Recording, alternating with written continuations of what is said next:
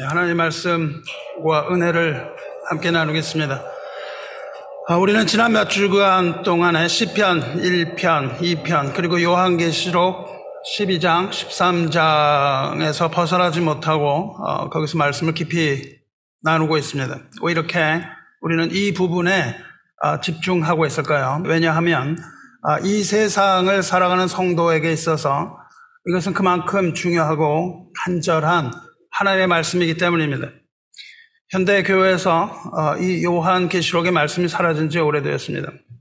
하늘의 소망을 주는 이 말씀이 사라지고 이 땅의 삶에 집착하기 때문입니다.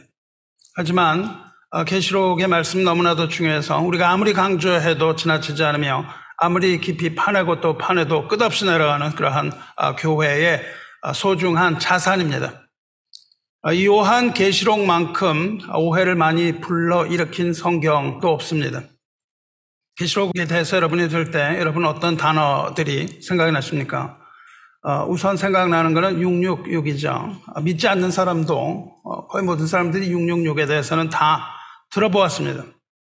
그리고 요한계시록을 우리가 생각할 때에 악마라는 단어가 생각이 나고 적 그리스도, 심판, 복수 이런 것들이 생각이 나고 또 혹성 탈출, 무슨 지구 탈출, 휴거, 혼돈, 전쟁 이런 단어들이 떠오릅니다. 하지만 요한계시록에 적그리스도라는 단어는 한 번도 나오지 않습니다. 적그리스도라는 단어 나오지 않고 휴거 같은 단어도 성경에 나오지 않아요. 계시록엔 그런 것들이 나오지 않습니다.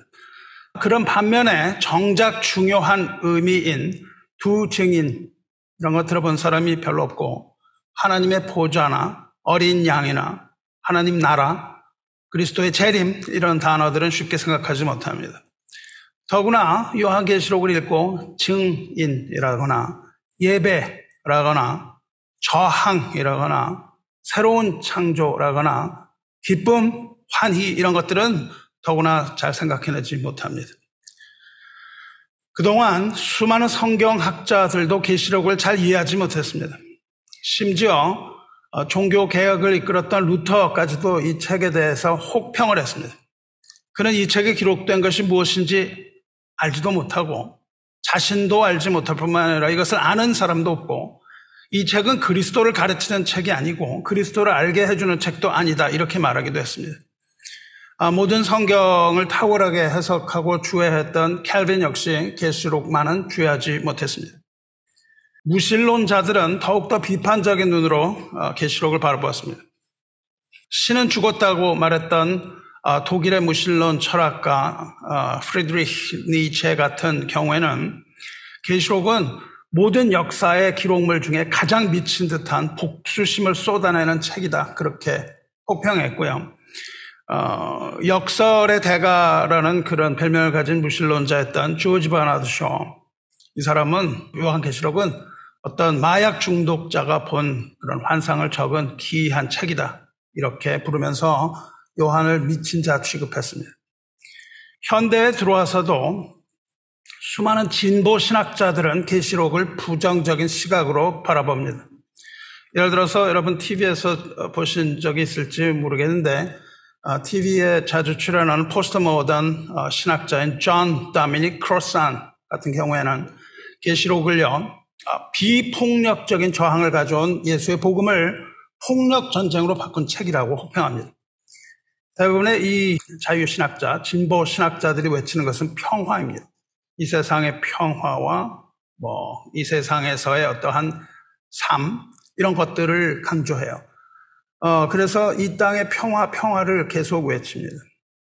이 사람들은 계시록이 가지고 있는 그 전쟁의 이미지와 비폭력 저항을 했던 예수의 이미지가 맞지 않는다 이렇게 주장을 합니다. 그래서 전쟁에 관한 것은 다 삭제하고 예수의 부드러운 면, 하나님의 사랑, 평화 이런 것들을 강조하는데 성경은 그렇게 말하지 않습니다. 평화라고 말할 때가 가장 위험할 때라고 성경은 말하고 있습니다. 이렇듯 계시록은 말도 많고 탈도 많은 그런 책이었습니다. 그래서 목사들은 더욱더 설교하기를 두려워하고 설교하기를 꺼려합니다. 요한계시록을 설교했을 때 거기에 따르는 후폭풍이 크기 때문에 그래요. 그 결과 교회에서 계시록의 말씀이 거의 사라져버렸습니다.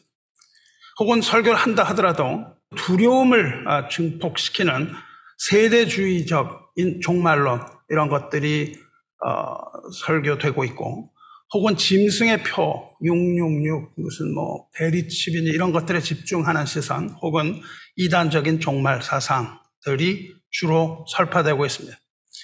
하지만 여러분이 이 계시록이 기록된 배경을 자세하게 살펴보면 계시록은 결코 이런 것들을 이야기하고 있지 않다는 것을 여러분이 알 수 있습니다. 계시록은 초대교회 당시 로마 황제로부터 무서운 핍박을 당하고 순교해서 죽음을 당할지라도 주님을 배도하지 않고 믿음을 지키던 수많은 성도들에게 주어진 책입니다. 박해를 피해서 지하에 만들어진 그 묘지인 카타콤에 숨어서 예배면서 예배를 멈추지 않았던 그 교회 최후의 보루, 이 교회 최후의 성도, 이 안전을 보장받지 못하고 언제 죽을지 모르는 두려움과 절망 가운데서 사도들도 다 죽고 그들을 돌아보던 목사들도 다 순교하고 지도자도 잃고 갈 바를 모르고 오직 하나님만을 의지하면서 그 어둠 속에서 지내던 성도에게 보낸 서신입니다. 그런 서신을 보낼 때 여러분은 두려움을 더욱더 증폭시키고 더 그것으로부터 절망하게 하는 그런 서신을 썼다고 생각하십니다. 절대 그렇지가 않은 것이죠.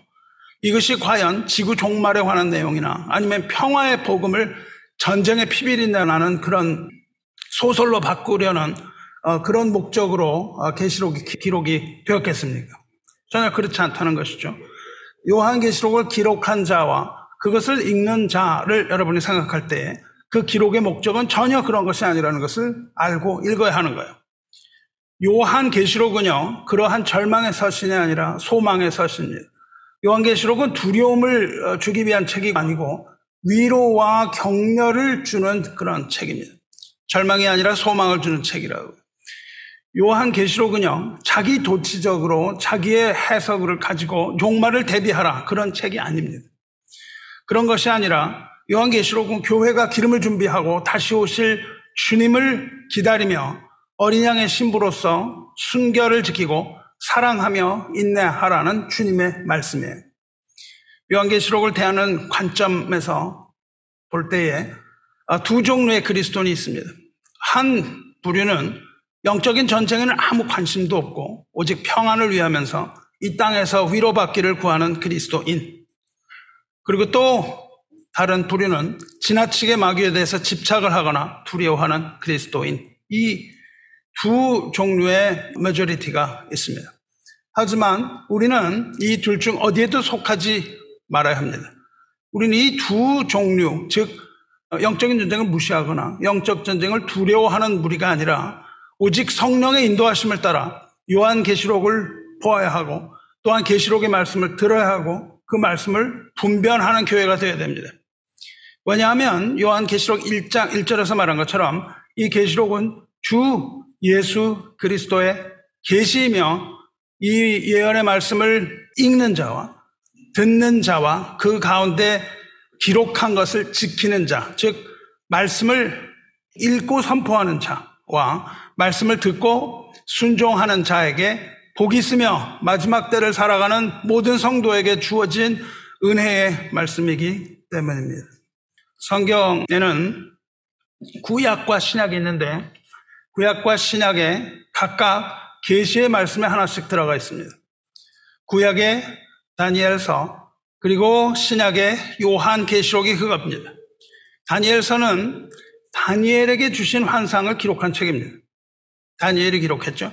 요한계시록은 요한에게 주신 계시의 말씀입니다. 그런데 다니엘은 천사를 통해서 그 말씀을 주셨어요. 다니엘은 천사를 통해서 주신 그 예언의 말씀을 듣고 그 뜻을 깨닫지 못합니다. 무슨 말인지는 몰라요. 그래서 다니엘서 마지막에 다니엘이 천사에게 이렇게 묻습니다. 주여, 이 모든 일의 결국이 어떠하겠나이까? 못 알아들어요. 그러니까 천사가 다니엘에게 이렇게 대답합니다. 다니엘아, 갈지어다.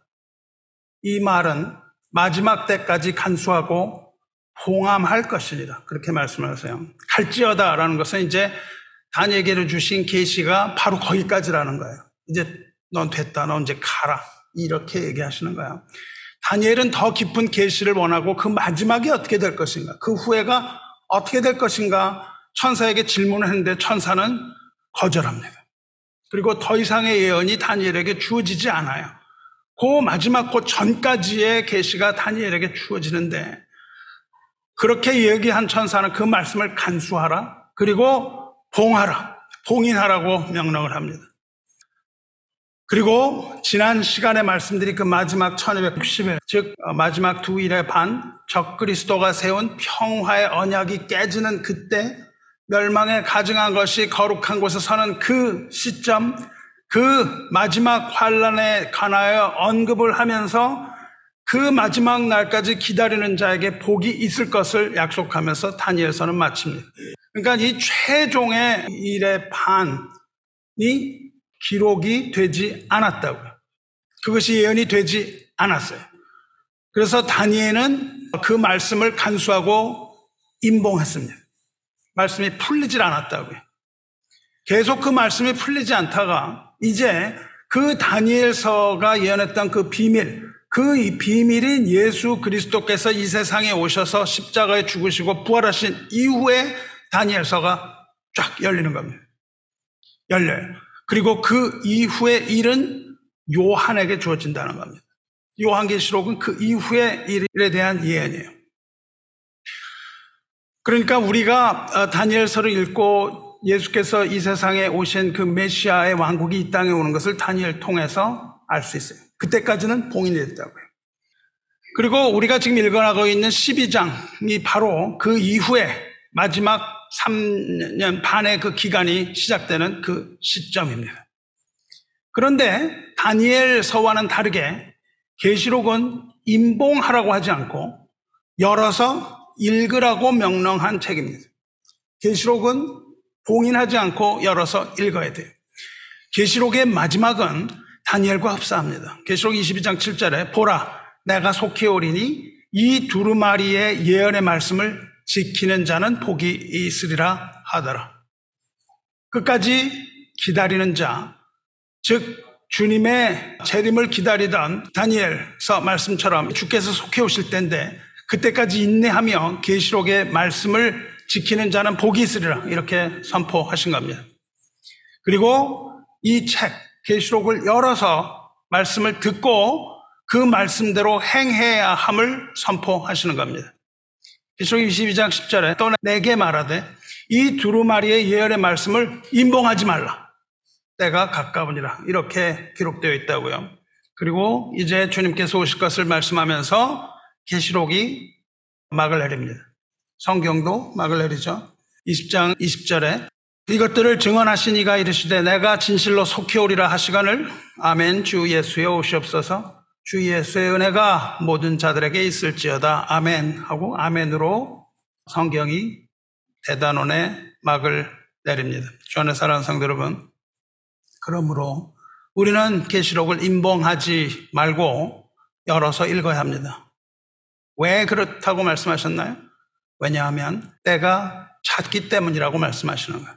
때가 얼마 남지 않았기 때문에 이제는 열어서 그것을 보아야 한다는 겁니다.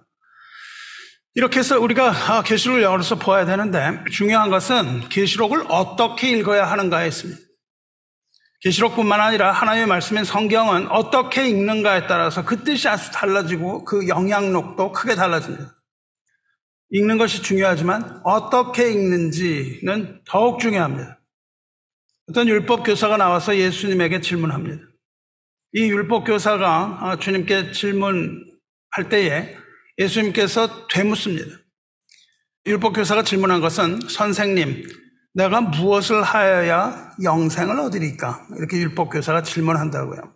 그때 예수님께서 그 율법교사에 대해 다시 질문하세요. 어떻게 질문하시냐면 너는 성경을 어떻게 읽느냐? 이렇게 질문하세요. 그 율법교사는 율법을 잘 아는 사람인데요. 율법을 계속 평생 읽었던 사람인데 예수님께서 다시 질문하신 것은 율법에 무엇이라 기록되었으며 내가 어떻게 읽느냐, 이렇게 말씀하신다고. 평생 동안 율법을 읽고 또 읽었지만 어떻게 읽는지를 모르는 거예요. 요한계시록 뿐만 아니라 우리는 성경을 어떻게 읽는지 알아야 돼요. 읽는 방법이 중요하다고요. 우리가 성경을 어떻게 읽는지에 따라서 영생을 얻을 수 있거나 혹은 영생을 얻지 못할 수도 있는 이런 중대한 문제가 아닐 수 없기 때문입니다. 그 율법교사에게 예수님 하신 말씀은 우리가 성경을 어떻게 읽어야 하는가를 잘 알려주십니다. 그렇다면 우리는 요한계시록 어떻게 읽고 어떻게 가르치고 어떻게 설교해야 할까요?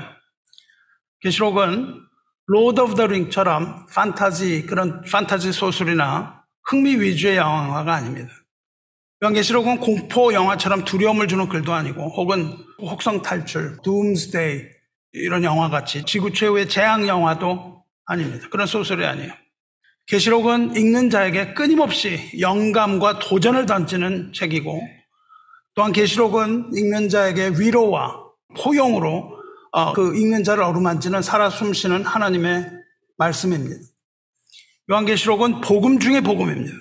우리에게 사복음절 주셨지만 또 하나의 복음서 요한계시록을 주셨습니다. 요한계시록은 서신서입니다.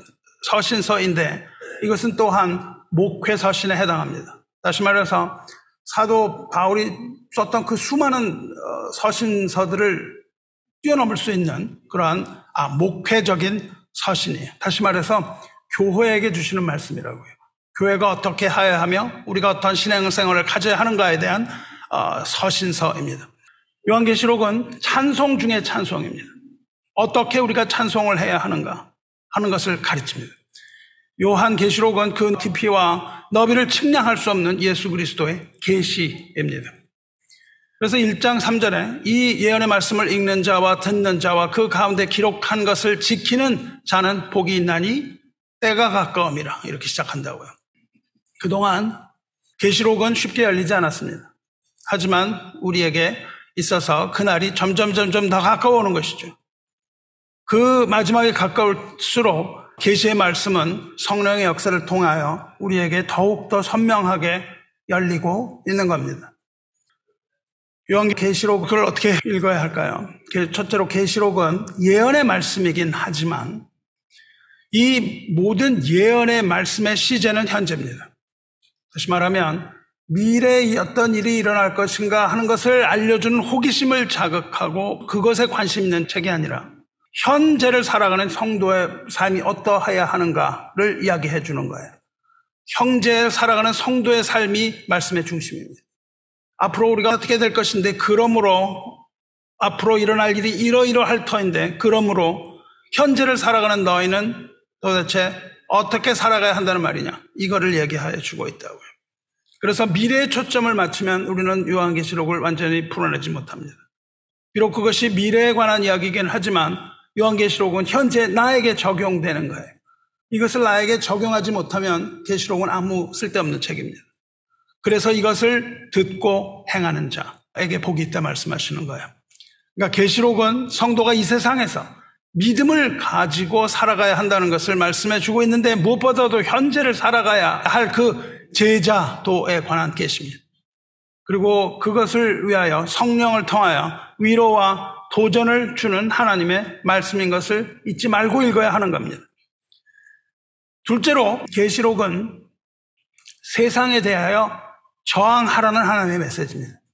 저항의 메시지예요. 신학자인 마이클 고어만이라는 사람은 이것을 시민 종교에 대한 저항 이렇게 불렀습니다. 시민 종교라는 건 이 사람이 한 말이 아니고요. 시민 종교, civil religion 이라는 말은 계몽주의 철학자이며 프랑스 사회 계약론자인 장자크 루소가 그의 저서 사회 계약론에서 언급한 단어입니다. 그럼 장자크 루소가 존 로크와 더불어 양대 산맥인 것을 아시죠? 영국의 존 로크와 장자크 루소가 양대 거대한 학자들인데 이 장자크 루소 사회 계약론에서 뭐라 그러냐면요. 어떤 특정 국가의 권위와 함께 사회가 존속하기 위해 필요한 것을 이야기합니다. 다시 말해서 우리가 살아가는데 필요한 모든 것들을 사람들이 숭배하며 살아간다는 거예요.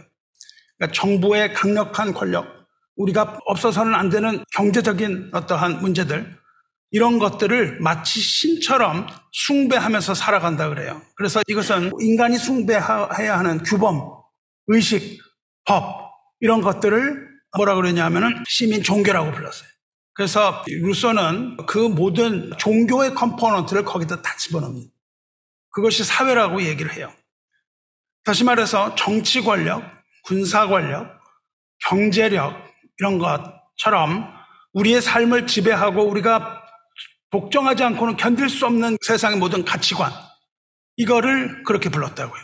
하지만 우리는 마치 종교처럼 우리 삶을 지배하는 것, 그 우상에 대한 그것, 그 가치관에 대해서 죽임을 당하신 어린 양이 보인 그 말씀과 증언으로 그 세상 가치에 대하여 저항하라는 것이 요한계시록의 주된 메시지 중에 하나예요. 그래서 우리는 요한계시록을 읽을 때 그 저항의 관점에서 읽어야 할 것입니다. 계시록은 세상에 대하여 저항하라고 말씀하실 뿐만 아니라 우리들에게 그 저항할 힘을 주시는 말씀이에요.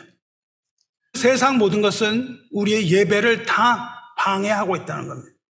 초대 교회의 성도들이 예배하는 것을 방해했던 그 권력, 그런 것들에 대하여 저항하라는 거예요.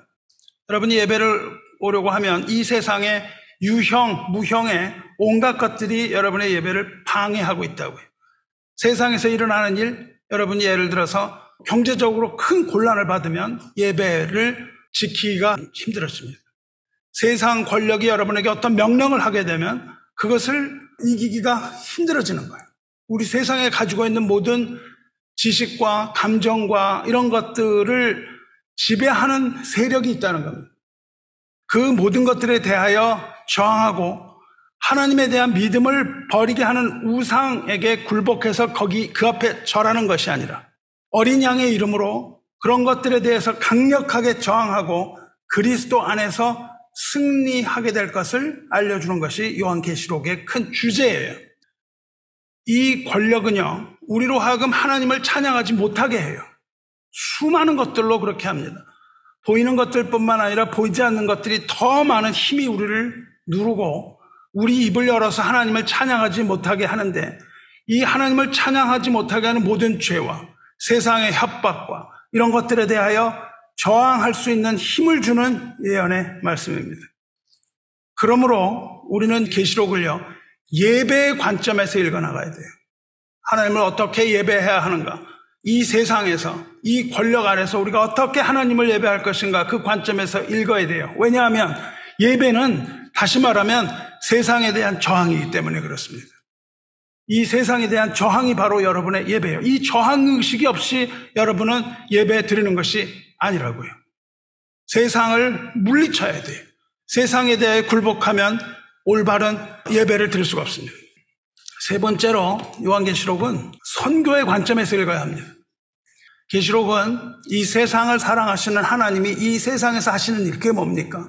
그것이 바로 하나님의 선교입니다.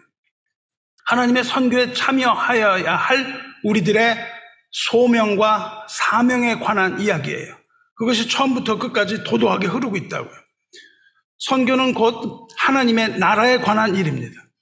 선교는 하나님의 나라에 관한 것이고, 계시록 또한 하나님의 나라의 관점이기 때문에 계시록은 하나님 나라의 관점, 즉 이 선교적인 차원에서 읽어야 옳습니다. 요한계시록은 부활을 통한 그리스도의 십자가, 그리고 어린 양, 그리고 그리스도를 통한 복음의 관점에서 읽어야만 해요. 이것이 바로 오늘 전하려는 말씀의 핵심 주제입니다. 허리에 해당하는 거예요. 지난 설교를 통해서 우리는 계시록 12장이 이 마지막 때, 즉 주님이 오시기 전에 교회가 겪어야 하는 거대한 박해 시기, 그리고 다니엘이 말한 바 멸망에 가증한 것이 거룩한 곳에 서는 날, 즉 산으로 도망해야 하는 그날, 그 바로 전까지 이야기라는 것을 여러분 알았습니다. 그리고 다니엘서를 통해서 이것이 마지막 3년 반이 시작되는 시기라는 것을 여러분 보았어요. 마지막 3년 반의 시기라는 것을 알았습니다. 그래서 이 12장, 13장 읽으면 그것은 우리에게 두려움을 가져올 수 있습니다. 옛 뱀 곧 마귀라고도 하고 사탄이라고도 하고 온 천하를 꿰는 자, 큰 용에 관한 내용과 또 해를 입은 여인이 광야로 도망하는 내용, 이런 것들 우리가 돌아봤고, 두렵고 떨리는 하늘의 전쟁에 대해 여러분 들으셨어요. 미가엘의 군대와 용의 군대가 벌이는 하늘의 전쟁을 우리는 보았습니다. 그리고 용과 그의 사자들이 패해서 하늘에서 처수를 잃어버리고 하늘의 별로 상징되는 그 악한 영의 3분의 1들과 함께 이 땅으로 내쫓기는 두려운 장면을 보았고, 13장에 가서 이 땅에서 올라오는 짐승과 바다 위에서 올라오는 짐승, 그리고 666의 표, 이런 것들을 우리가 다 돌아보았습니다. 그런데 12장 13장 이 말씀을 읽을 때 그런 내용에 집중하는 것은 올바르게 계시록을 보는 관점이 아니에요. 계시록의 대주제는요, 오늘 읽은 12장 13장 이 대주제예요. 그리고 요한계시록 전체를 꿰뚫는 그 대주제, 다시 말해서 그 달걀의 노른자, 여기가 바로 오늘 읽은 10절, 11절, 12절입니다. 이 관점으로 계시록을 봐야 돼요. 그래서 이 10절, 11절, 12절을 허리 부분에 딱 집어넣고 대칭 구조로 12장이 기록이 되어 있어요. 이렇게 12장이 구절은 특이합니다. 1절에서 6절은 아이를 베어서 해산하려는 여인, 해를 입은 여인, 또 여인이 아이를 낳으면 삼키려는 그 용의 이야기. 용을 영어로 드라곤이라고 하는데 드라곤은 헬라어의 드라콘입니다. 그것을 그대로 가져와서 영화에서는 드라곤이라고 부릅니다. 그 용의 이야기. 그리고 태어난 남자아이. 태어난 남자아이는 하나님과 그 보좌 앞으로 그 남자아이가 올라간 이야기. 그리고 여자가 광야로 도망가서 피난처에서 양육받는 이야기. 이렇게 용과 여인의 이야기로 1절에서 6절까지 시작하죠. 하지만 이 이야기가 잠시 중단이 돼요. 6절까지만 딱 얘기하고 하늘의 전쟁이 나옵니다. 그리고 하늘에서 어떻게 용이 떨어졌는지 그 이야기가 나오죠. 그리고 오늘 읽은 뒷부분 13절에 가면요, 여자와 용의 이야기가 다시 계속되는 거예요. 그러니까 여자와 용의 이야기 사이에 하늘의 전쟁, 그리고 오늘 이야기, 그리고 여자와 용의 이야기 다시 시작돼요. 그러니까 이 구조를 보시면은 오늘 읽은 12장이, 계시록 12장이 말하는 내용이 오늘 읽은 중간 허리 부분에서 핵심이 된다는 것을 우리는 읽을 수 있어야 돼요. 그래서 오늘 본문을 중심으로 그 배경의 이야기가 앞뒤로 주어진 셈입니다. 결론이 중간에 있고 그것에 대한 서론, 결론, 이렇게 이야기가 전개되어 나가고 있는 거예요. 지난주에 용이 하늘에서 내쫓기는 환상에 관하여 여러분 들었습니다. 그런데 그 환상 이후에 요한은 또 다른 음성을 들어요. 그가 들은 음성은 하늘에서 들려오는 큰 음성이라고 되어 있습니다. 하늘에서 들리는 큰 음성은 10절에 나오는 이것입니다. 이제 우리 하나님의 구원과 능력과 나라와 또 그의 그리스도의 권세가 나타났으니 우리 형제들을 참소하던 자, 곧 우리 하나님 앞에서 밤낮 참소하던 자가 쫓겨났고, 11절 우리 형제들이 어린 양의 피와 자기들이 증언하는 말씀으로써 그를 이겼으니 그들은 죽기까지 자기들의 생명을 아끼지 아니하였도다. 하늘에서 크게 들리는 이 음성을 통해서 세 가지가 선포됩니다. 첫 번째로 하나님의 구원과 능력과 나라가 나타났다. 그리고 하나님의 그리스도의 권세가 나타났다. 이것이 첫 번째 선포입니다. 두 번째 선포는 우리 형제들을 참소하던 자 옛뱀 마귀가 하늘에서 쫓겨났다. 두 번째입니다. 그리고 세 번째는 우리 형제들도 생명을 아끼지 않고 그와 싸워서 이겼다. 이 세 가지가 하늘에서 땅으로 선포되는 음성입니다. 하나님의 구원과 능력과 나라가 나타나고 하나님의 그리스도의 권세가 나타났고 그에 따라서 마귀가 하늘에서 쫓겨났고, 세 번째로는 그 형제들도 생명을 아끼지 않고 끝까지 용과 싸워서 승리했다. 이 세 가지가 선포가 돼요. 첫 번째 선포는요, 나라입니다. 하나님의 나라가 나타났다는 거예요. 메시아 왕국의 도래가 하늘에서 큰 소리로 선포됩니다. 그리스도의 나라가 이 땅에 도래한 것을 선포해요. 그렇다면 이 하늘에서 들리는 큰 소리는 과연 누구의 목소리일까요? 이 소리는 누구의 목소리일까요? 잠시 후에 그것을 알아보려고 합니다. 이 목소리가 누구인지 추적해야 돼요. 여기서 우리가 알 수 있는 것은, 그 목소리가 누구인지 모르지만 우리가 알 수 있는 것은 하늘에서 들리는 이 소리가 찬송이라는 점입니다. 하늘에서 큰 전쟁이 일어나고 마귀가 떨어졌던 그 시점에서 하늘에서는 하나님을 찬송하는 소리가 들리는 거예요.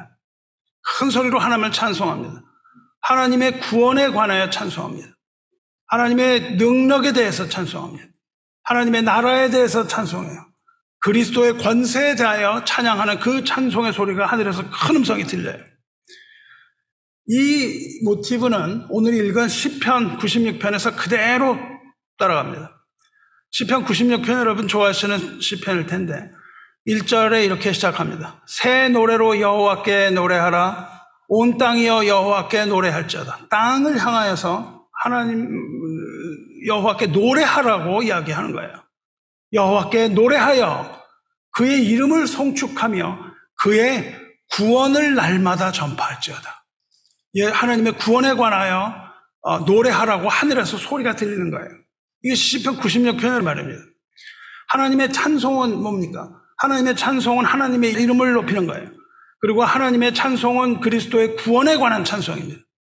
땅을 향해서 땅의 백성들에게 그것을 노래하라고 하는 명령, 이 소리가 바로 하늘의 소리예요.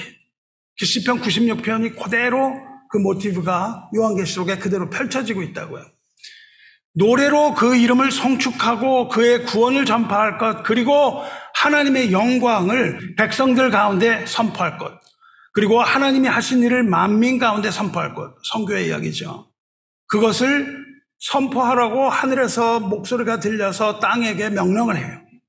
그리고 4절, 5절은요. 여호와는 위대하시니 지극히 찬양할 것이요 모든 신들보다 경외할 것이며 만국의 모든 신들은 우상이지만 여호와께서는 하늘을 지으셨음이로다. 이렇게 말합니다. 다시 말해서 하나님의 위대함, 하나님의 능력을 찬양하는 거예요. 그러니까 시편 96편도요. 하나님의 구원을 찬양하고 하나님의 능력을 찬양합니다. 그리고 그 후에 하나님의 나라를 찬양하는 것으로 배치가 되어 있어요. 그것이 바로 오늘 계시록에서 들리는 그 목소리와 동일한 거예요. 시편에서나 혹은 계시록에서나 땅에서 우리가 듣는 하늘의 소리는 이렇게 하나님의 구원과 능력과 나라를 찬양하는 소리라는 거예요. 하나님의 구원에 관하여 찬양하라는 이야기가 나오는데요. 하나님의 구원을 찬양하라는 이 명령은 요한계시록에 세 번에 걸쳐서 나타나요. 요한계시록에서 세 번에 걸쳐서 하나님의 구원을 찬양하는 게 나온다고요. 7장 10절에 큰 소리로 외쳐 이르되 구원하심이 보좌에 앉으신 우리 하나님과 어린 양에게 있도다 하니. 여기서 하나님과 어린 양이 함께 나옵니다. 이것은 누가 부르는 찬양이냐 하면 하나님의 인을 받은 14만 4천 명이 큰 소리로 부르는 구원의 찬송입니다. 그리고 또 19장에 나옵니다.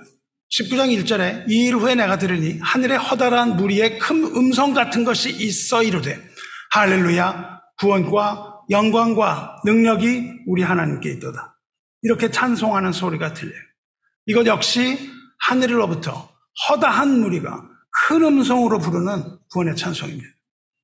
그리고 오늘 읽은 12장 10절 찬송, 이렇게 계시록에는 하늘에서 부르는 구원의 찬송이 울려 퍼지는 거예요. 이것이 우리가 이 찬송의 관점에서 요한계시록을 읽어야 하는 겁니다. 이 하늘의 찬송, 이것은 새 노래로 온 땅에게 노래하라는 이 시편 시인의 선창이 하늘의 메아리가 되어서 온 땅에 울려 퍼지는 찬미의 노래입니다. 이것이 바로 요한계시록이 우리에게 주는 위로의 목소리예요. 우리로 하여금 하늘의 찬송이 울려 퍼지고 있으니 너희들도 새 노래로, 새로운 피조물로서 새 노래로 하나님을 찬양하라, 이것입니다. 이렇게 이 찬송에서 먼저 구원을 찬송합니다. 구원을 찬송한 후에는 이어서 하나님의 능력을 찬송해요. 하나님의 능력이라는 것은 곧 하나님의 통치를 말합니다. 그리고 그 능력이라는 것은 용에 대한 하나님 나라의 승리를 말하는 것이죠. 여기서 능력이라고 표현된 단어, 그 헬라어는 두나미스입니다. 두나미스는 뭘 할 수 있다는 뜻이에요. 그래서 능력이라고 말을 합니다. 근데 그것을 두나미스라고 얘기하는 그 능력, 그 능력은 하나님께 적용되는 단어예요. 영어에 다이너마이트, 다이너마이트가 여기서 나온 거예요. 뭘 폭발시키는 그러한 강력한 힘입니다. 하나님의 능력은 다이너마이트처럼 강력한 힘이고 용의 머리를 부수는 능력입니다. 하늘에서 반란을 일으킨 용을 쫓아낸 것은 전능하신 하나님의 두나미스, 이 승리의 깃발을 올리고 마귀를 땅으로 쫓아내고 하나님의 나라를 세우는 강력한 힘입니다. 이것은 단순히 미래에 있을 하나님 나라를 말하는 게 아니에요. 우리 하나님의 구원과 능력과 나라와 또 그리스도의 권세가 나타났으니 이렇게 말하는데, 이것은 그냥 단순히 우리에게 다가오는 하나님의 나라가 아니라 이것은 그리스도의 권세, 즉 하나님의 나라가 그리스도의 죽음과 부활과 연관이 되었다는 것을 알려주는 거예요. 예수님의 죽음, 부활 후에 하나님의 나라가 이 땅에서 시작되었다는 거예요. 이것은 우리가 몇 주 전에 돌아보았던 시편 2편의 완성입니다. 시편 2편에 내게 구하라, 내가 이방 나라를 내 호흡으로 줄이니 내 소유가 땅끝까지 이르리로다. 내가 철장으로 그들을 깨뜨리며 질그릇같이 부수리로다. 이 메시아의 통치 시작에 대한 예언, 그 시편 전체를 꿰뚫는 그 예언의 직접적인 성취. 모든 시편이나 구약에서는요 하나님의 권능 이런 걸 얘기하지만 시편 2편에서는 그렇지 않습니다. 거기에서는 예수 그리스도의 통치가 나와요. 여기서처럼 하나님과 그의 그리스도 혹은 여호와와 그의 아들의 이름이 함께 나오는 것은 오직 시편 2편밖에 없어요. 구약을 통틀어서 하나님과 그리스도 이렇게 한꺼번에 예언이 된 것이 시편 2편이에요. 그 시편 2편이 시편의 목차라고 말씀드렸잖아요. 시편이 하고자 하는 말이라고요. 그러니까 시편은 복 있는 자, 시냇가에 있는 그 심겨진 나무의 평화의 모습이 나타나고요. 그거에 이어서 전쟁의 모습으로 나타난다고요. 이 두 가지가 균형을 가지고 성경이 우리에게 말씀하시는 거예요. 평화, 평화로다 하는 자에게 재앙이 있을 겁니다. 평화, 평화가 아니라 그리스도를 통한 평화의 취득, 이것이 중요한 거예요. 로마가 평화를 가져왔던 것처럼 그 평화를 가져오는 것에는 반드시 전쟁이 있습니다. 내부적으로는 평화지만 외부로는 전쟁이라는 거예요. 내적으로 우리들에게는 평화가 맞습니다. 하지만 외적으로는 악한 영과의 전쟁인 거예요. 이것을 잊어버리고 외부와도 평화를 유지해서는 안 되는 겁니다. 여기서처럼 이렇게 예수 그리스도가 극명하게 예언이 돼요. 계시가 됩니다. 즉 그리스도 예수의 부활 승천이 인간 전체 역사의 전환점이 되었다는 것을 얘기해주고 있다고요. 그것이 나타나는 거예요. 그리스도의 부활은요, 하늘에서 지옥문을 흔들고 하늘에서 마귀의 권세를 깨뜨리고 그 마귀의 나라가 회파되었으며 하나님의 나라가 이 땅에 오는 것, 그것을 뜻하는 거예요. 저는 사랑하는 성도 여러분, 우리 하나님의 구원과 능력과 나라와 또 그의 그리스도의 권세가 나타난 결과가 뭡니까? 그 결과가 무엇이라고 얘기해요? 그것은 곧 우리 형제들을 참소하던 자, 곧 우리 하나님 앞에서 밤낮 참소하던 자가 쫓겨난 것이라고 말하고 있지 않습니까? 그리스도의 십자가 죽음은 부활로 이어졌고요. 그것은 곧 사탄이 하늘에서 쫓겨나는 결과를 가져옵니다. 하나님의 승리가 성경에 나타나는데요. 하나님의 승리, 용과의 전투가 성경 전체에서 3번에 걸쳐서 나타납니다. 사탄과 그의 세력은 3번에 걸쳐서 축출되고 떨어집니다. 그 첫 번째는요, 첫 번째 창조 때입니다. 첫 번째 하나님께서 세상을 창조하셨을 때 에덴 동산에서 유혹했던 마귀가 떨어져요. 그래서 지난번에 우리가 돌아보았던 것처럼 너 아침의 아들 계명성이요 어찌 그늘이 하늘에서 떨어졌으며 너 열국을 엎은 자여 어찌 그리 땅에서 찍혔는고. 이것은 이 요한계시록에서 떨어지는 그것을 말하는 게 아니라고요. 그것이 아니라 첫 창조 때 떨어진 것을 말합니다. 뱀이 하와를 유혹했을 때 여자의 후손, 즉 그리스도와 뱀의 전쟁이 시작되었을 때, 그때 뱀의 머리는 깨지고 뱀은 여자의 후손의 발을 상하게 할 것이다. 이것이 요한계시록에 나타나는 첫 복음이죠. 그때 사탄은 떨어졌습니다. 그리고 두 번째 사탄이 떨어진 것도 두 번째 창조입니다. 창조가 첫 번째 있었고 두 번째 있었는데, 두 번째 창조는 뭐냐면 그리스도 안에서 우리가 새로운 피조물로 태어나는 것, 그것입니다. 즉 그리스도께서 이 세상에 오셨을 때 누구든지 그리스도 안에 있으면 새로운 피조물이라, 그리스도 안에서 새로운 피조물이 태어나는 그 두 번째 창조. 그리스도께서 이 세상에 오셔서 십자가에 달리셨을 때 사탄은 또 하늘에서 떨어집니다. 어떻게 떨어졌냐고요? 예수님께서 말씀을 하십니다. 사탄이 그때 하늘에서 떨어지는데 하나님께서 그 사탄이 떨어지는 것에 관하여 누가복음 10장에서 말씀하신다고요. 누가복음 10장에 그 기사가 나옵니다. 10장은요 뭐냐면 예수님의 제자 훈련 가운데 있는 거예요. 예수님의 제자 훈련 가운데 먼저 무리들에게 말씀하신 예수께서 그 다음에 12인의 제자들에게 말씀하시고 그 후에는 예수님의 제자 훈련 중에서 70인의 제자를 세우십니다. 그래서 각 지역에 보내는 전도 여행 그 이야기를 여러분은 소그룹에서 나누셨을 줄로 믿습니다. 그때 제자들이 전도 여행에서 돌아와 기뻐했다고 되어 있어요. 제자들이 전도 여행에서 돌아오면서 기뻐하여 예수님께 보고합니다. 70인이 기뻐하여 돌아와 이르되 주여 주의 이름이면 귀신들도 우리에게 항복하더이다. 다른 건 하나도 없어요. 어떤 선교했다는 건 하나도 없어요. 뭐만 딱 보고하냐면 기쁘다는 것 그리고 주의 이름으로 귀신들이 항복했다는 것입니다. 그때 주님께서 이렇게 말씀하시죠. 예수께서 이르시되 사탄이 하늘로부터 번개같이 떨어지는 것을 내가 보았노라 말씀하세요. 그때에 사탄이 하늘에서 번개같이 떨어집니다.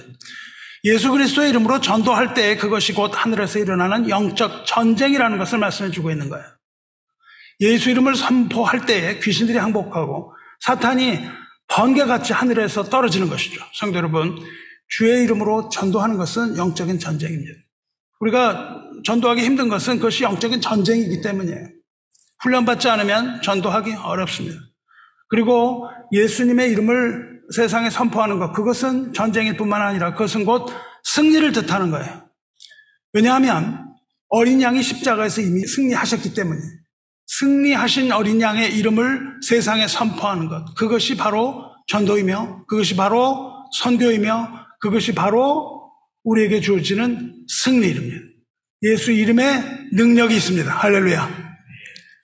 또 11절에 이렇게 이어지죠. 또 우리 형제들이 어린 양의 피와 자기들이 증언하는 말씀으로서 그를 이겼으니 뭐라고 얘기한다고요? 또 우리, 이것은 누가 하는 얘기합니까? 하늘에서 들리는 큰 음성이 하는 얘기예요.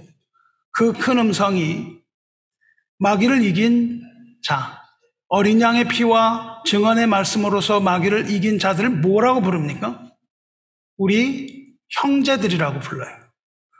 그러니까 이제 아까 하늘에서 들리는 큰 음성이 누구의 음성인지 알려드리겠다고 말씀을 했었는데 이제 그 음성이 누구의 것인지 여러분 알 수 있을 것이라고 생각을 합니다. 누구입니까? 그 큰 소리, 하늘에서 찬양하는 그 큰 소리가 누구예요? 그 큰 소리의 주인공은 마귀를 이긴 자들의 형제인 것을 알 수 있습니다. 그들은 곧 어린 양의 피를 증거하던 자, 즉 그리스도를 믿는 믿음을 지키기 위해서 순교한 순교자의 목소리라는 것을 알 수 있는 거예요. 여기서 형제들은 어린 양의 피와 자기들이 증언하는 말씀으로써 마귀를 이겼다고 하죠. 자기들이 증언하는 말씀, 여기 말씀으로써 라고 얘기하는데 그걸 헬라어로 읽으면요 디아톤 로곤, 말하자면 말씀을 통하여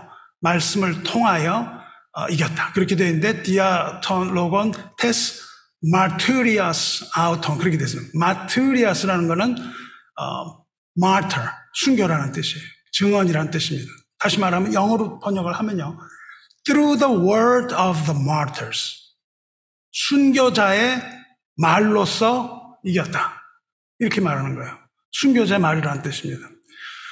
복음 방송 중에 The Voice of the Martyrs라는 방송이 있습니다. 또 기사가 많이 나오죠. The Voice of the Martyrs는 우리말로는 순교자의 소리라고 이름을 하고 있고 거기서 북한의 소식이나 또 선교지의 소식 이런 것들을 많이 다룹니다. 그들이 이름 붙인 거는 바로 여기서 따온 것이죠. The Voice of the Martyrs, 증인들의 목소리 이렇게 번역해야 되는데 그 증인들은 초대교회에서는 다 순교했거든요. 그래서 그 증인들은 순교자라고도 부르는 거예요. 성도 여러분, 우리가 앞절에서 보면요 마귀를 하늘에서 떨어지게 한 것은 미카엘이라고 얘기하는데요 하늘의 전쟁에서 미카엘이 마귀의 군대를 이기죠. 그렇지만 승리는 미카엘에 있지 않고 어린 양의 피에 있다는 것을 여기서 분명하게 밝히고 있는 거예요. 하늘의 그 순교한 영들이 이야기하는 것이죠. 어린 양의 피로 이겼다고 얘기합니다. 마귀를 이기는 힘은 어린 양의 피라는 거예요. 어린 양의 피가 없으면 미가엘이 이길 수가 없습니다. 그래서 이긴 핵심 능력은 어린 양의 피예요. 그런데 어린 양의 피로 이기지만 그러나 성도에게도 큰 능력이 주어지는 것을 알 수 있어요. 그 70인의 제자들이 전도여행에서 돌아왔을 때 자기들도 예수의 이름으로 귀신을 쫓아낸 그것을 보고요. 그때 돌아와서 예수님께 말씀 보고했을 때 자기들에게도 원수를 제압할 권능과 능력이 주어졌다는 것을 깨달아요. 예수님이 이렇게 설명하십니다. 내가 너희에게 뱀과 전갈을 밟으며 원수의 모든 능력을 제어할 권능을 주었으니 너희를 해칠 자가 결코 없으리라. 이렇게 말씀을 하신다고요. 그리고 그뿐만 아니라 무엇보다도 제자들의 이름이 하늘에 기록된 것을 알게 됩니다. 그러나 귀신들이 너희에게 항복하는 것으로 기뻐하지 말고 너희의 이름이 하늘에 기록된 것으로 기뻐하라 하십니다. 이 기쁨은 우리의 이름이 하늘에 기록된 것이에요. 성도 여러분, 이제 하늘에서 들려오는 그 큰 음성이 누군지 우리는 알았습니다. 그들은 어린 양의 피의 증인들이며 복음의 말씀으로 마귀를 이긴 자들이며 죽기까지 그들의 생명을 아끼지 않은 순교자들의 소리라고요. 이들은 십자가의 증인들입니다. 성도는 복음의 말씀을 세상에 선포함으로써 이 세상에서 승리할 수 있습니다. 마귀가 우리를 참소할 때, 고발할 때 우리는 주님의 이름으로 승리합니다. 우리는 주님께서 마귀를 어떻게 이기고 승리하셨는지를 증언함으로써 우리도 또한 마귀를 제압하고 승리할 수 있습니다. 그러므로 우리는 요한계시록을 읽으면서 끊임없이 주님의 승리를 선포하는 겁니다. 형제 여러분, 에덴에서 마귀는 아담과 하와의 마음을 순식간에 장악합니다. 순식간에 장악했어요. 말 한마디로 장악했습니다. 그리고 그들로 하여금 하나님을 거역하게 만들었어요. 하나님을 거역할 뿐만 아니라 자기 자신을 사랑하게 만들었습니다. 그때부터 인간은 자기를 사랑하는 거예요. 아담이 타락한 이후에 인간은 하나님 사랑이 아니라 자기 사랑의 노예가 됐습니다. 하나님의 의가 아니라 자기 의의 종이 됐어요. 자기 사랑이라는 것은 마지막 때가 가까울수록 더욱더 극명하게 나타나는 말세 현상입니다. 마지막 때가 될수록 자기 사랑이 극대화되는 거예요. 교회에서도 그렇습니다. 디모데후서 3장 1절에 너는 이것을 알라. 말세에 고통하는 때가 이르러 사람들이 자기를 사랑하며 돈을 사랑하며 자랑하며 교만하며 비방하며 부모를 거역하며 감사하지 아니하며 거룩하지 아니하며 자기를 사랑하고 자기의 의를 세우는 사람은 주님의 제자가 될 수 없습니다. 주님의 제자가 되지 못하면 하나님의 나라를 볼 수 없어요. 다시 말하면 자기를 사랑하고 자기의 의에 빠져 사는 사람은 하나님의 나라를 볼 수 없다는 겁니다. 예수님께서 이렇게 말씀하시죠. 무릇 내게 오는 자가 자기 부모와 처자와 형제와 자매와 더욱이 자기 목숨까지 미워하지 아니하면 능히 내 제자가 되지 못하고 누구든지 자기 십자가를 지고 나를 따르지 않는 자도 능히 내 제자가 되지 못하리라 말씀하세요. 사탄을 이기기 위해서 자기 목숨까지도 미워해야 된다고 말씀하시는 거예요. 사탄을 이기기 위해서 우리는 어떻게 해야 됩니까? 우리는 자기를 사랑하는 자기 사랑을 거부해야 되는 거예요. 마귀에게 말해야 됩니다. 나의 사랑을 거부해야 돼. 그리고 저항해야 되는 거예요. 자기 사랑에 대해서 저항하고 자기 의에 대해서 끝없이 마귀에게 저항해야 되는 거예요. 이것이 영적인 전투입니다. 이것을 선한 싸움이라고 부른다고요.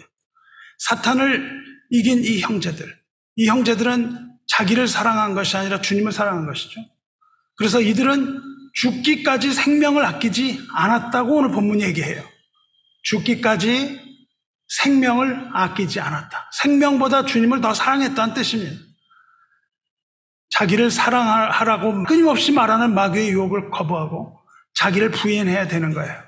누구든지 나를 따라오거든 자기를 부인하고 자기 십자가를 지고 나를 따를 것이니라. 이렇게 예수께서 말씀하셨습니다.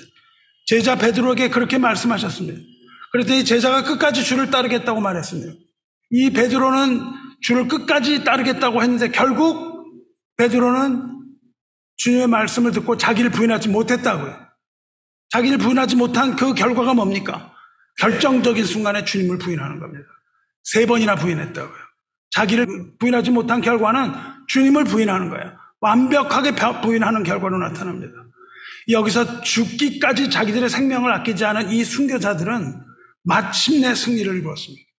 자기를 부인한 자들이죠. 그리고 그들은 하늘의 소리가 되어서 우리에게 경종을 울리고 있는 겁니다. 성도 여러분, 하나님의 구원과 능력과 나라가 나타나고 그의 그리스도의 권세, 하나님의 그리스도의 권세가 나타났을 때 우리 형제들을 참소하던 자, 곧 우리 하나님 앞에서 밤낮 참소하던 자 쫓겨났습니다. 어디서 참소합니까? 하나님의 법정에서 우리를 참소합니다. 하나님의 법정에서 우리를 참소하는 마귀가 하늘 법정에서 쫓겨났어요. 그리고 그 퇴출을 이룬 것은 하나님 어린 양의 피입니다. 어린 양의 피는 마귀의 참소를 무력화시키는 겁니다.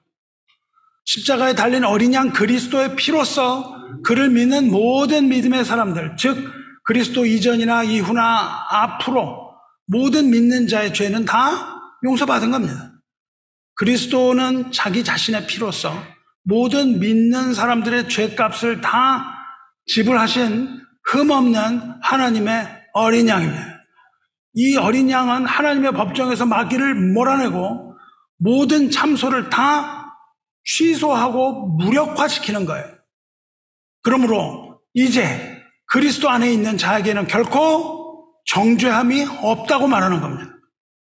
누가 능히 하나님께서 택하신 자들을 고발할 수 있겠습니까? 택하신 자는 하나님이요 그 죄를 용서받게 하는 것은 어린 양의 피이기 때문입니다. 로마서 8장에서 이렇게 말하죠. 누가 정죄하리요? 죽으실 뿐만 아니라 다시 살아나신 이는 그리스도 예수시니 그는 하나님이 우편에 계신 자요. 그 하나님의 법정에서 하나님의 우편에 계셔서 우리를 위하여 간구하시는 자리라. 누가 우리를 그리스도의 사랑에서 끊으리요? 환난이나 공고나 박해나 기근이나 적신이나 위험이나 칼이라 말하는 겁니다. 그들의 삶은요 아주 힘든 고난의 삶이었어요. 그래서 이렇게 말하죠. 우리가 종일 주를 위하여 죽임을 당하게 되며 도살당할 양같이 여김을 받았나이다. 이렇게 얘기해요. 도살당할 양처럼 그런 삶을 살아간다는 거예요. 그런 여김을 받는다 할지라도 이 모든 일에 우리는 승리한다고 말하는 거예요. 우리를 사랑하시는 이 사랑의 주님으로 말미암아서 우리가 넉넉히 이길 수 있다고 선포하고 있는 겁니다. 세상의 그 어떤 것도 예수 안에 있는 하나님의 사랑에서 그 택하신 자를 끊을 수는 없다는 겁니다. 내가 확신하노니 사망이나 생명이나 천사들이나 권세자들이나 현재일이나 장래일이나 능력이나 높음이나 깊음이나 다른 어떤 피조물이라도 우리를 우리 주 그리스도 예수 안에 있는 하나님의 사랑에서 끊을 수 없으리라. 아멘.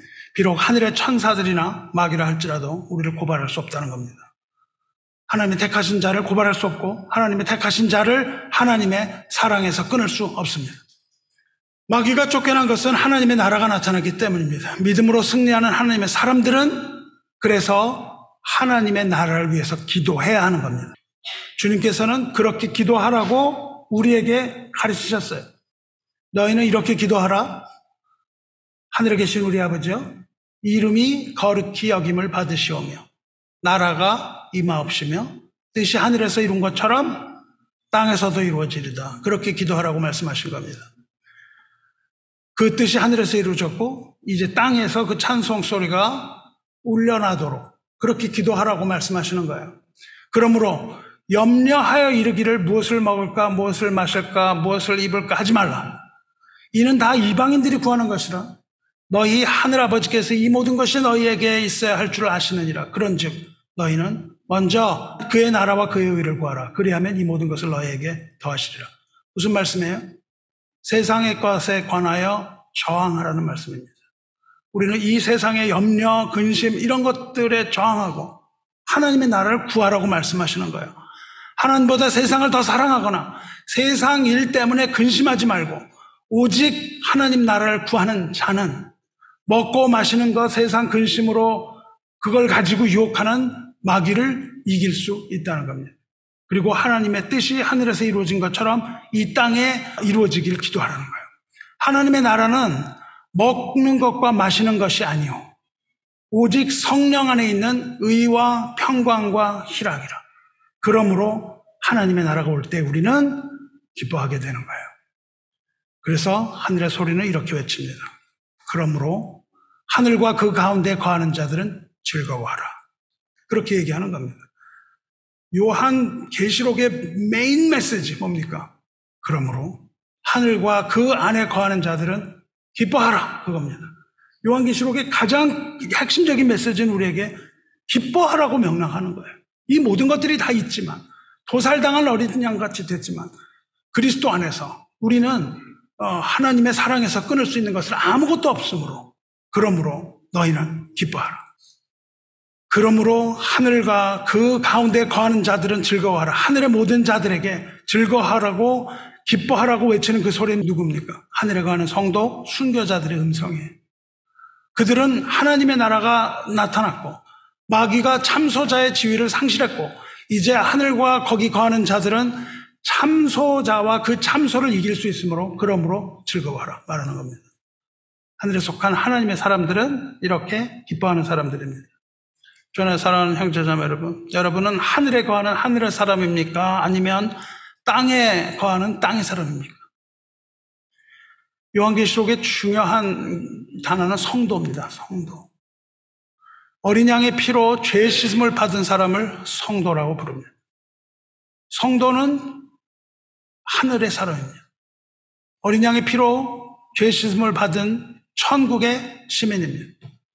어린 양의 피로 죄 씻음을 받은 사람은 비록 이 세상에 죄 많은 이 세상에 나그네로 살아가긴 하지만 성령으로 거룩하게 된 사람들입니다. 그리고 예수 그리스도의 피뿌림을 얻기 위해서 택하심을 받은 자예요.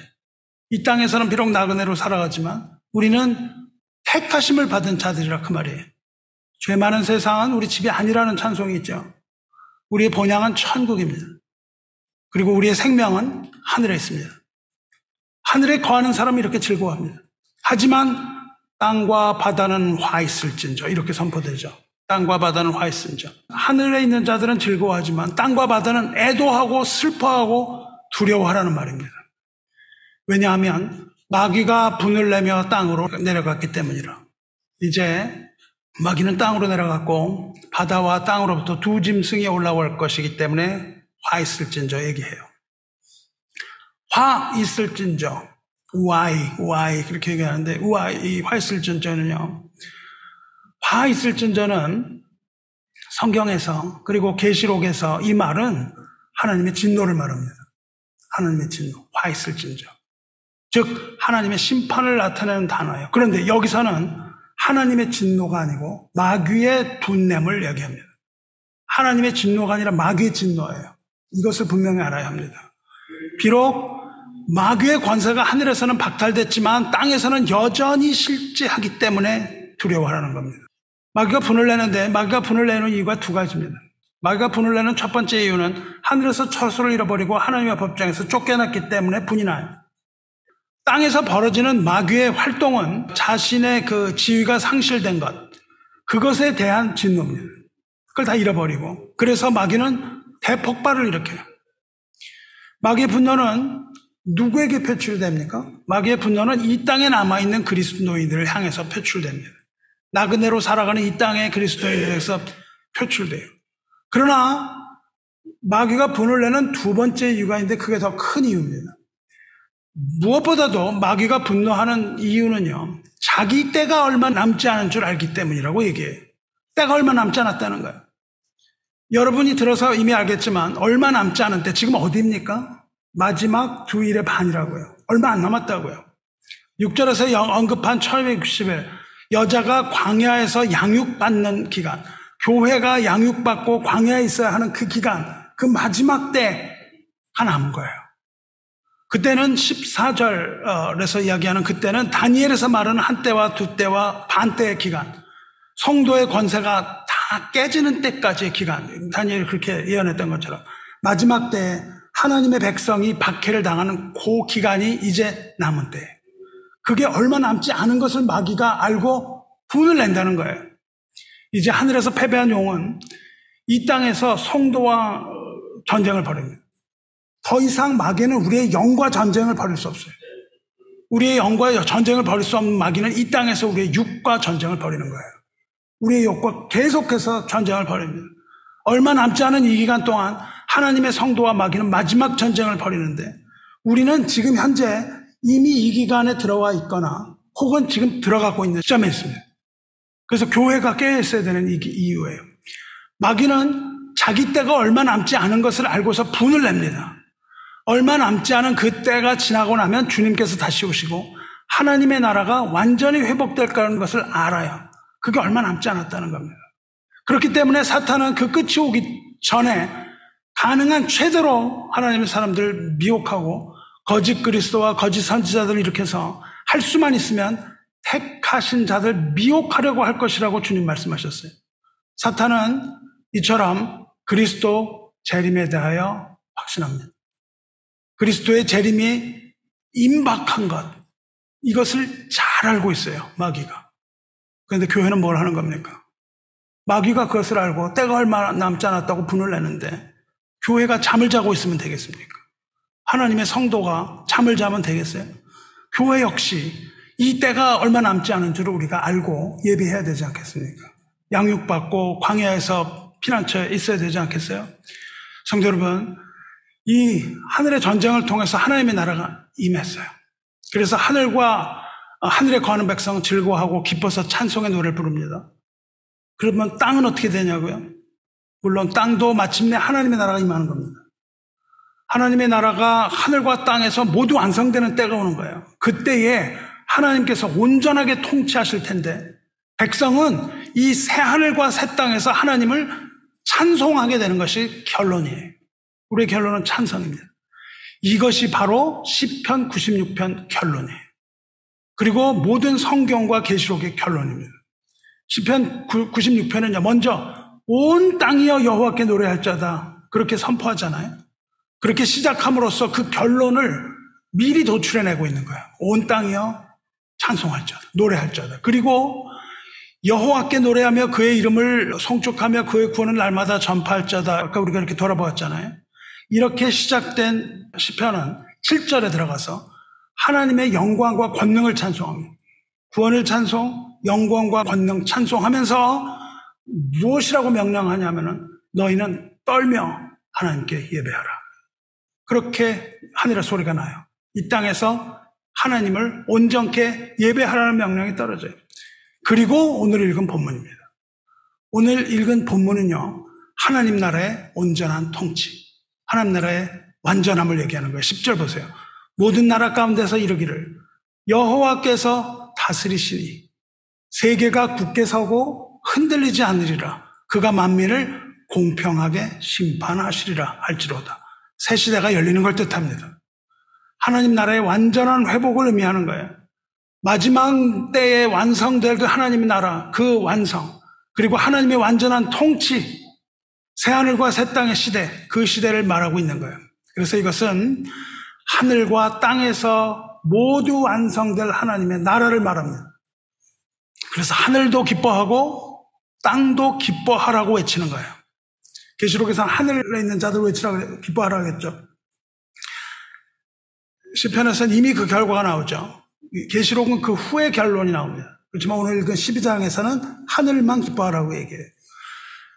시편에서는 하늘은 기뻐하고 땅은 즐거워하며 바다와 거기에 충만한 것이 외치고 밭과 그 가운데 있는 모든 것은 즐거워할지로다. 그때 숲의 모든 나무들이 여호와께서 즐거이 노래하리니 아담의 죄로 손실된 모든 피조물의 회복을 말합니다. 인간뿐만 아니라 모든 피조물이 완전히 회복되는 거예요. 그리스도의 복음과 함께 하나님의 나라가 이 땅에 오기 시작했죠. 그리고 그 하나님의 나라가 하늘과 땅에서 모두 완벽하게 완성될 것을 이야기하고 있습니다. 할렐루야. 아멘. 그때가 어느 날입니까? 그때가 하나님의 심판과 구원이 완성되는 날이라고 시편이 이야기하고 있습니다. 그가 임하시되 땅을 심판하러 임하실 것이며, 그렇게 말하죠. 그가 의로 세계를 심판하시며 그의 진실하심으로 백성을 심판하시리라 말씀하세요. 이것이 바로 주님의 재림의 때를 말하는 겁니다. 만물이 회복되고 공의의 심판이 이루어지는 그날입니다. 이것을 베드로 사도가 사도행전에서 설교할 때 이렇게 말합니다. 사도행전 3장 19절에 너희가 회개하고 돌이켜 너희 죄 없이 함을 받으라.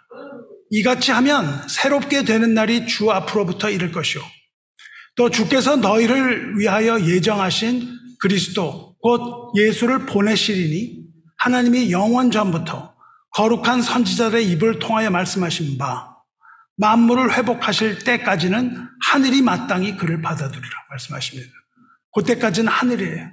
그리고 마지막에는 이제 만물을 회복하시는 그때가 오는데, 그때 그리스도 예수를 보내시리니, 그렇게 얘기하고 있죠. 사랑하는 성도 여러분, 이제 여러분은 12장이 과연 무엇을 말하는가 여러분 알았습니다. 계시록은 두려움의 서신이 아니고 마침내 승리를 이루게 되는 것을 알려주는 승리의 노래입니다. 계시록은 참된 예배가 어떤 것인지 보여줍니다. 참된 예배는 우리로 하여금 예배드리지 못하는 모든 것들에 대하여 저항하고 전투하며 우리가 누려야 할 예배의 기쁨을 놓치지 말아야 하는 것, 이것을 알려주는 거예요. 하늘의 기쁨을 누리게 해주는 것이 계시록입니다. 계시록은 시민 종교에 대한 저항의식을 고취시키는 군사지침서고 전투명령서입니다. 계시록은 세상에 대하여 저항할 힘을 내려주신 하나님의 말씀입니다.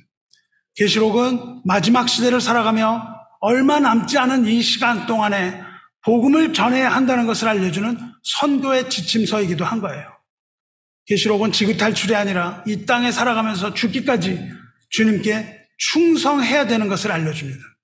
모든 고난 가운데서 그 충성함으로 끝까지 이기는 자는 반드시 승리하게 될 것을 알려주는 믿음의 서신이며 소망과 위로의 서신인 것을 잊지 마시기 바랍니다. 여러분, 이 관점에서 계시록을 읽으셔야 해요. 계시록은 부활에 대한 소망, 천국에 대한 소망을 주는 그리스도 예수의 계시입니다. 계시록은 하나님의 말씀입니다. 두려움을 주는 것이 아니라 소망을 주는 하나님의 말씀이에요. 하나님이 우리에게 주신 것은 두려워하는 마음이 아니요, 오직 능력과 사랑과 절제하는 마음이니 그러므로 너는 내가 우리 주를 증언함과 또는 주를 위하여 갇힌 자 된 나를 부끄러워하지 말고 오직 하나님의 능력을 따라 복음과 함께 고난을 받으라. 디모데에게 주시는 말씀입니다. 이제 우리는 갇힌 자 된 우리들을 부끄러워하지 말고, 사도 바울 얘기하죠. 하나님의 능력을 따라 복음과 함께 고난을 받아야 하며 우리는 두려워하는 마음이 아니고 기쁨의 마음으로 복음을 전해야 합니다. 하나님의 말씀은 고난을 이기고 승리하게 하시는 위로의 말씀이에요. 성도 여러분, 요한계시록은 예수 그리스도의 계시입니다. 그리고 모든 죄를 사하시고 하나님 나라를 가져오신 하나님의 어린 양의 피에 대한 복음 서신입니다. 그리고 완벽한 하늘 찬양과 완벽한 하늘 예배의 모범이에요. 계시록은 적그리스도에 관한 책이 아닙니다. 계시록의 주인공은 적그리스도가 아니에요. 용이 아니에요. 계시록은 적그리스도에 관한 내용이 아니라 어린 양 그리스도에 관한 말씀인 것을 잊지 마시기 바랍니다. 계시록은 완벽한 예수 그리스도의 계시예요. 그리스도를 부르는 이름이 얼마나 많이 나오는지 아세요? 요한계시록은 예수 그리스도의 계시라는 것을 알 수 있습니다. 시간이 없어서 그것을 다 이름을 밝히지 못해요. 그러나 계시록이 어떻게 얘기합니까? 계시록에서 그리스도를 뭐라고 불러요? 신실한 증인, 죽은 자들 가운데 다시 살아나신 분, 땅의 왕들을 통치하시는 분, 처음이요 마지막, 알파와 오메가, 하나님의 아들, 거룩하신 이, 아멘이라고도 부르고 유다 지파의 사자, 승리하신 다윗의 뿌리, 만왕의 왕이요 만주의 주, 어린 양. 그리고 계속하여 부르는 그 이름, 수많은 이름을 가진 요한계시록의 주인공이 바로 하나님의 어린 양 예수 그리스도인 것을 잊지 마시고, 계시록을 읽을 때는 반드시 그리스도의 복음이 나타나야 합니다. 여러분이 요한계시록에 관한 어떤 이야기를 들었을 때 거기에 복음이 없으면 가짜 이야기입니다. 666이 중요한 것이 아니라 666을 무효하고 하나님의 자녀로 택하신 자를 구원하신 하나님의 능력, 십자가의 능력, 이것이 없는 설교는 모두가 거짓 설교고 미혹하는 영이라는 거예요. 여러분이 계시록을 읽을 때 반드시 드러나야 하는 것은 어린 양 예수입니다. 말씀 뵙겠습니다. 사랑하는 형제 여러분, 우리 중 누구라도 어린 양의 피를 믿으면 어린 양의 피가 우리를 모든 죄에서 깨끗하게 할 것입니다. 보좌 가운데 계신 어린 양이 우리들의 목자가 되어서 생명수 샘으로 인도하시고 하나님께서 우리의 모든 눈에서 모든 눈물을 다 씻어주실 때가 오는 겁니다. 어린 양의 이름을 부르고 또한 어린 양의 피로 죄 씻음을 받고 하늘과 땅에서 기뻐하며 하나님의 이름을 찬송하고 이 세상에서 복음을 땅끝까지 전하며 어린 양의 증인이 되는 삶을 사시기를 주님의 이름으로 축원합니다. 함께 기도하겠습니다. 자비로우시며 은혜로우신 하나님 아버지, 하나님의 나라를 이 땅에 가져오시는 하나님의 능력과 권세를 찬양합니다. 그 이름을 찬양함이 우리에게 기쁨이 되며 소망이 되는 줄을 우리가 압니다. 우리에게 계시의 말씀을 주셔서 비록 이 땅에서는 나그네로 살아가지만 하늘의 소망을 두고 살아가며 아버지의 집을 그리워하며 사는 아버지의 자녀들에게 소망을 주시며 위로하여 주시옵소서. 그리고 또한 이 모든 일들과 하나님의 말씀을 깨닫게 하시는 성령 하나님께 감사드립니다. 오늘 이 시간 우리를 또 한 번 위로하셨사오니 이 땅을 살아가는 모든 형제와 자매들을 위로하시고 죽기까지 자기들의 생명을 아끼지 아니한 형제들처럼 우리도 자신을 부인하고 하나님을 사랑하며 십자가 지고 주님을 따르는 거룩한 주님의 제자 되게 하여 주시옵소서. 우리 모든 죄를 용서하시되 양털같이 희고 깨끗하게 해주심으로 우리 모든 죄를 다 도말하시는 어린 양의 피를 믿사오니 이 시간 우리에게 회개의 양을 부어주셔서 이제 더 이상 교회가 잠을 자지 아니하고 깨어서 온전한 회개와 믿음과 소망과 사랑으로 하늘의 기쁨을 얻게 하여 주시옵소서. 하나님을 찬양하고 온전하고 기쁜 예배를 드리며 때가 얼마 남지 않았사오니 어린 양의 십자와 복음을 땅끝까지 전하는 주님의 백성 되게 하여 주시옵소서. 오늘도 우리에게 소망을 주시는 하나님의 어린 양 우리 주 예수 그리스도의 거룩한 이름으로 찬양하며 기도 드리옵나이다. 할렐루야. 교회가 기름 준비하고 기다리오니 주 예수여 오시옵소서. 아멘.